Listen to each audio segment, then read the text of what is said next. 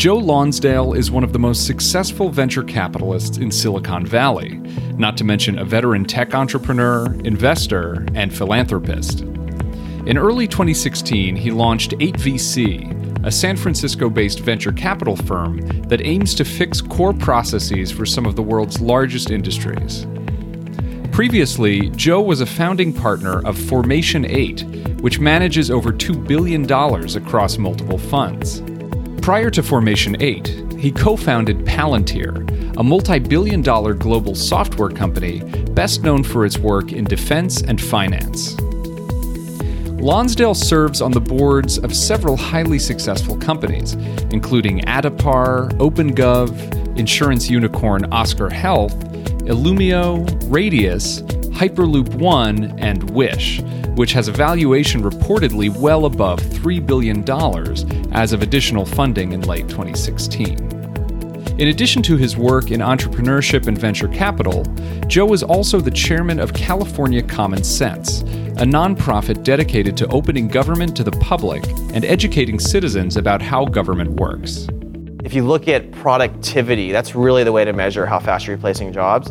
And so during some of the 1880s, I think it was about, someone probably correct me here, but I think it was about between 5 and 7% a year that it was going up. And because we were becoming more, more productive by that much each year, and that's why the jobs are going away. If you look at it right now, productivity's gone up 1 or 2% a year for quite a while, which is actually kind of depressing. And it's because a lot of the labor's gotten trapped in these areas where innovation is not allowed in. Um, a lot of parts of healthcare, a lot of parts of education, Silicon Valley can't impact them because they're not driven by market forces, they're driven by other things.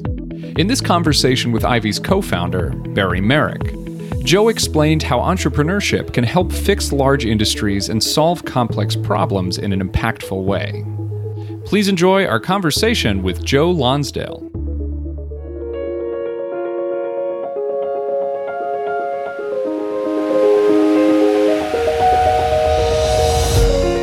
You're listening to the Ivy Podcast by Ivy, the Social University. We are the grad school for life, and our mission is to spark world changing collaborations by introducing you to the most inspiring people, ideas, and experiences in the world. For more information about the Ivy community and to find out about events happening near you, visit ivy.com and email us at membership at ivy.com.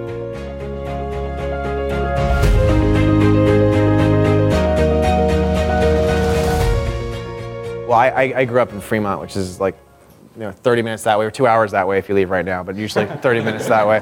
And uh, and uh, I guess I was pretty lucky to grow up really in Silicon Valley. A lot of my friends' parents were building a lot of companies back then. Back then, it was the semiconductor companies that everyone was working on. But uh, a lot of my friends taught me to program when I was nine or ten years old, and we were pretty into math and chess and computer science. So we were really cool. And and uh, no, but, but but being around here and kind of seeing a lot of our people trying to build companies to solve problems was very inspiring. And so I kind of got into this from a young age. Got it. So from chess and math to being around San Francisco and what was like a formative experience that got you like properly on the startup path? Well, I guess we worked on a lot of things when we were 14 or 15. I mean, we we we coded a lot of games when we were younger than that. And then my friend's dad was at Intel and he gave us a bunch of uh, bunch of their chips for free to play with, and we built like this like cryonics system and to overclock. You know, a lot of people overclock chips when they were younger around here, and they get really hot, and so you have to like get like liquid nitrogen and make them not too hot, and we, and we you know, try to build a company around that. And it was really stupid time, so people gave my friend's older brother a bunch of money for it, and of course we blew it up. But but uh, I was just one of the kids helping out. But I, I mean, I mean, there's, there's there's a lot of things we did here as young kids where we, just try to build things, and it's it's just amazing. Like you could start from scratch, and you could and you could make make make stuff work. And and you know, I, I guess the really formative experience for me though was when I was at Stanford Computer Science. I got to uh, be an intern at PayPal, and I ended up hiring a bunch of my friends to help me solve some problems there as well, and got really involved there. So that was that was a really good place to learn. And, and I think you know you guys probably know a lot of the PayPal guys, but I, I, was really more one of the junior people there. I don't get any credit for the company, but watching them and all the companies they built afterwards was was probably one of the most important experiences in learning how this is actually supposed to be done. Absolutely. Um, yeah. So. The mission here also uh, is around the world and what can be better. So we all know that there's been tremendous progress made in a lot of different fields, but a lot of work is still to be done. What do you think are like the primary challenges of our time? Sure. Well, I'm very optimistic. I, I agree that the world has gotten just just quantifiably much much better over the last hundred years, over the last 50 years. I think all of us are you know, I mean, uh, there's exceptions in the world, but almost everyone's luckier to be alive today than at almost any other time in human history. Um, I think. Can you guys hear it back there? Is this working? If we, yeah, speak up as much as. All right. There's no mic actually. Thanks, Amy. just recording you, so louder the better. Awesome. So, so I, I, you know, I, I tend to think. I mean, I, we talk a lot about like systems thinking, and with systems thinking, there's a question of like what are the things supporting everything else in terms of the biggest problems. And a lot of people who work on the biggest problems will focus first on on healthcare and education because those are two obvious, very big problems. And th- I've done a lot in those in those areas as as Palantir and, and my companies. Um, the, the two things I've worked on even more than healthcare and education are probably government and financing. And I think government and finance don't get enough attention from Silicon Valley relative to how important they are. Because if you really look around the world and see where people are, I mean, where is the bottom fifth of society truly the most miserable? It's the places where government is very, very broken, and where government's not operating on the principles that needs to operate on you know, to make people successful. And then finance especially doesn't get enough love because everyone kind of agrees we should fix government, but finance just kind of reminds people of people who are money grubbing and making lots of money, and why does that really matter? But in a lot of ways, finance is almost like the free market version of government. It's just like very complicated system that allocates all the resources in the world, and that's a good thing. You want something that's a market-driven, open system allocating things. You don't want top-down allocation because that doesn't work very well. It doesn't, it, there's lots of reasons why it doesn't work. So in the sense that if we agree finance is important, then you want lots of smart people in it, and, and you want to make it a lot more open. And right now, finance, in my mind, is a very, very corrupt thing in a lot of ways because a lot of finance is the way it is because you got people who got really, really big 100 years ago and they created a ton of regulations to make it impossible for the rest of us to kind of break in and change it. And so there's just a lot of things to fix in government, a lot of things to fix in finance, just as much with these big institutions that have really broken it. And what are the key ways in which, like, what's the role for startups to play in all of this? Yeah, it's really hard to summarize like one key way because right, the government and finance are actually both like a hundred things. There's people who can start startups in all kinds of areas here. I think, I think, I mean, I, when, I, when I think of a startup personally, it's, you know, we, we were talking about this earlier. I kind of think like the world in all these different areas. You could say, here's where this part of the industry works now, and here's where it would be if it was using all this data transparently, if it was open, if it was, you know, I probably should talk about more specific examples, but there's just these obvious conceptual gaps in the world between where the world is now and where we all agree it should be in all these industries. And a startup's job is to take a vision of here's how this can work much better for everyone, and here's how this is more functional, and like attract as many of the best people they can with different skill sets that they need to push that vision forward, almost like a cause, and to get enough allies in the industry, you know, from the community who can help, and to make that cause win and make that cause succeed in terms of what it's trying to fix. And so that, that, that, that's the way I see a lot of these companies. Got it. And uh, so let's get a bit more specific on the government Yes. and finance side. So um, you, t- you just alluded to entrenched interests being one of the issues, uh, lack of transparency being Yep. another one. What are the other key, like very specific areas that you think that startups are going to make the biggest disruptions? So, I mean, specifically, if, if you use example of finance, there's millions of people who are kind of serving as middleware right now, where you should have technology solving the problem.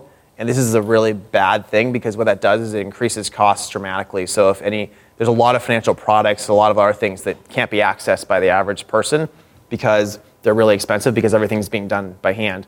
And there's a lot of, frankly, fraud. There's a lot of, I guess the other one I'd say is, this is maybe a little bit obnoxious, but there's all these fraternity guys, and it is mostly guys still, r- running around making millions of dollars a year. And these are people who failed out of our computer science classes, but they're getting really well paid to be middlemen in the system because they've worked their way into these institutions that frankly wouldn't exist and wouldn't work that way if they were data driven and if they were opened up and, and using data to make the best decisions. So I think I think ultimately you just find it's, it's, it's a much bigger leech than it needs to be and it absorbs a lot more income than it needs to that's, that is taking out of the system. I'm a very positive sum thinker in general, but there's all these things that, that are bad in a zero sum way because of the way finance works with too many middlemen and too many people profiting off of being in the center of the information flow. And, and there's a lot of startups working on cool ways of, of automatically distributing things with data.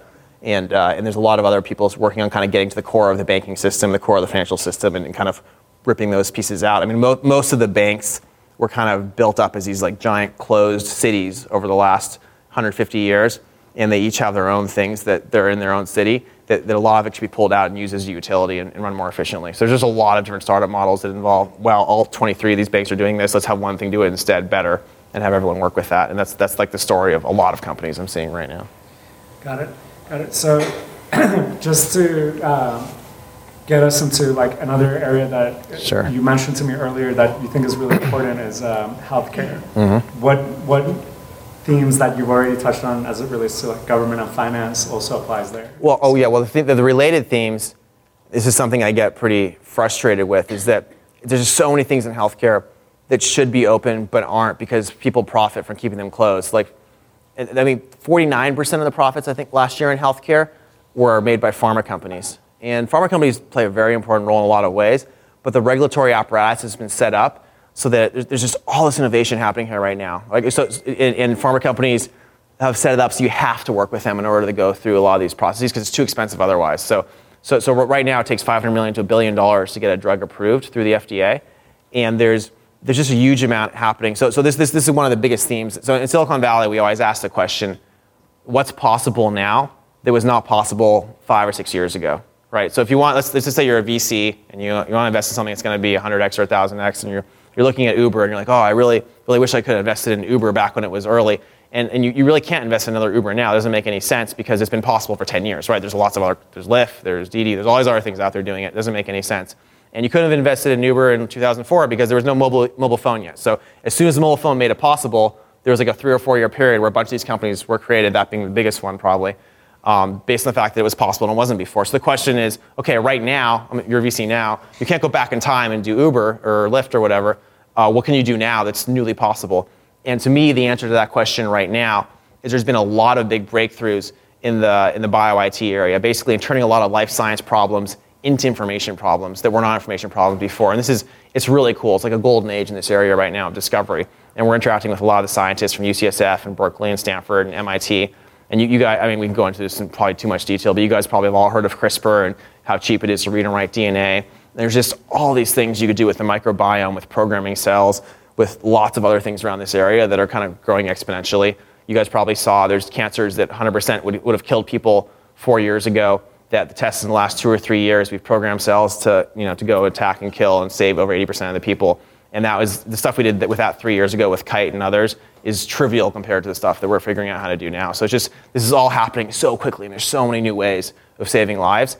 And, uh, and the reason I, I, I you know, mentioned this FDA thing is that there's so many of our companies who are making these giant discoveries and breakthroughs, and there's one of them that has like 20 new potential blockbuster drugs, but it's a new, very early stage company, and they're basically only going to be able to do one or two of them right now, which just drives me crazy because you could be saving so many more lives if we could afford to do maybe five of them right now or 10 of them right now, but we can't because it's a billion dollars each because we've set up this system it's just ridiculously expensive and inefficient.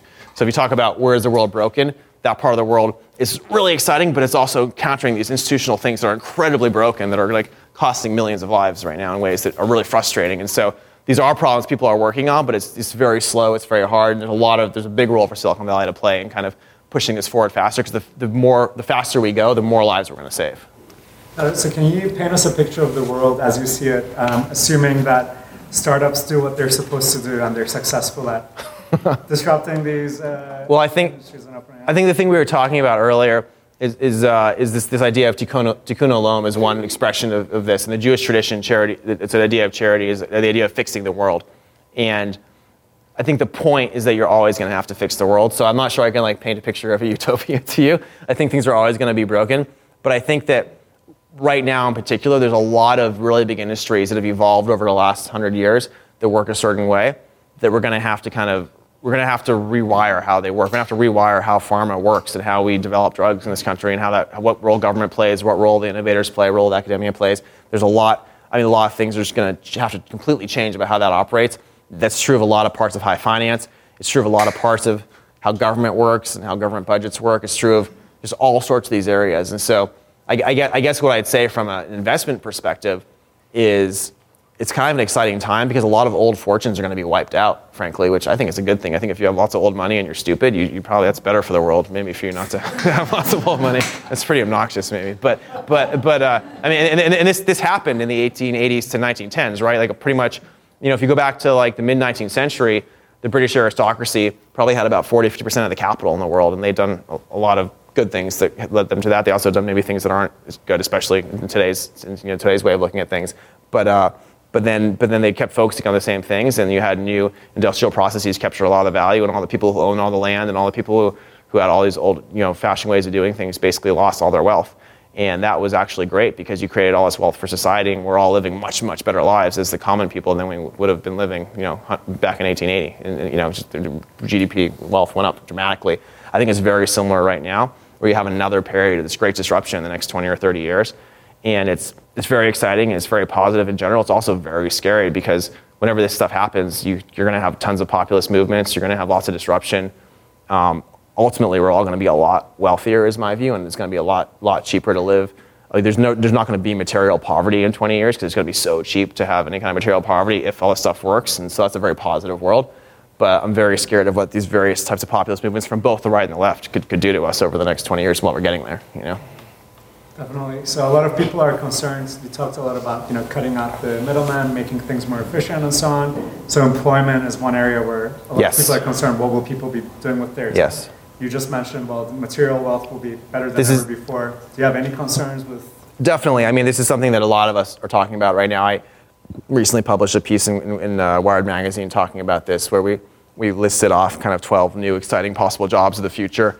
Um, I, you know, I think if you try to go back in 1880 and explain to people what happens when when half of society no longer can work on a small family farm, you're going to have some pretty tough arguments, and people are probably going to tell you, as they were saying at the time how could you possibly say there's enough jobs for everyone? Everyone's always ever been a farmer or a craftsman since the beginning of time, as far as we know civilization. How could you possibly say it? And you're telling, well, there's going to be this thing that's like MTV, and there's like, and there's going to be these air traffic controllers. Like they're thinking, what are you talking about, right? So, so, so I think it's really, really hard to convince people that the future is a certain way, and, and it's going to be okay. But uh, the, the thing that I think we have to come back to here is it maybe back to sometimes this religious stuff is, is, is there's some wisdom there and I think the idea of, of where there's always going to be a need to fix the world, I think that's true. And so if you think the world's going to have like nothing left for anyone to fix, then maybe you should be really worried about employment. Or, but, but otherwise, there's, I, think, I, think, I think there's going to be a lot of things left to fix in 20 years. That, that, that's my view of it. And so there's a lot of things people to do, though. The, the area where a lot of Silicon Valley gets confused on the employment question is I think you have to divide it. You have to divide AI and machine learning into two discrete areas. One area of AI and machine learning is that we're at the singularity and AI is smarter than people. And it's just complete, it's like creating a God. And we've come to Revelations, and it's the end of time because when people are no longer dominant and everything changes. And we're going to have a great, maybe we'll have a great shared human consciousness. And I don't think we should be worried about like who has jobs or whatnot in that kind of you know Revelations thing. That's like that's it's crazy. It might happen. It's like a, it's kind of our generation's version of the Messiah. We talk about it a lot in various circles. But that's like that's like this crazy singularity thing. And then there's the actual thing that's happening today and for the next 20 years which is not the singularity, and which is that machine learning is not even close to doing what everyone does. And I think there's in that in that world there's disruption, but there's tons of things that an average human intelligence can do that it's really powerful and that we shouldn't underestimate, and that's still I think very needed in a lot of ways. And so I'm I'm, I'm very optimistic. Right now, I mean, really, what's useful? Let's talk about right now. There's like there's about 5.4 million skilled jobs unfilled in America because our educational system is broken and doesn't incentivize people to get the skills they need and instead sends them to these various colleges that they don't graduate from studying things that have no they're not tied at all to relevant skills right so, so i think i think right now there's a entirely separate question there's so many ways we can be giving people skills and getting them jobs and, and the unemployment rate by the way is uh, i mean thanks who knows if it's thanks to obama or trump or maybe probably not tied to either of them but it's at an all-time low right now right so it's like we actually aren't in that big of a danger right now, despite the fact that we're all panicking about it in Silicon Valley. Yeah. So in previous generations, you mentioned the late 1800s and so forth, there's been shifts with new technologies coming in and changing yep. employment patterns. But it is probably pretty unique in our time, the CRISPR and genetic engineering, recoding stuff do you think there might be any fundamental shifts to one of, one, of, one of my favorite financial books is called This Time is Different. And it's like and everyone always says that, and I, and I agree it's different, but I think, I think there's, there's wisdom from the history there for sure. The lesson is that I guess for the last 300 years, every 90 years or so, we've replaced about half the jobs. So during this period of rapid innovation, you know, of the, of the last 300 years, you have continued to replace jobs. Um, it's interesting if you look at if you look at productivity, that's really the way to measure how fast you're replacing jobs. And so during some of the 1880s, I think it was about, someone probably correct me here, but I think it was about between 5 and 7% a year that it was going up. And because we were becoming more, more productive by that much each year, and, that, and that's why the jobs are going away. If you look at it right now, productivity's gone up 1 or 2% a year for quite a while, which is actually kind of depressing.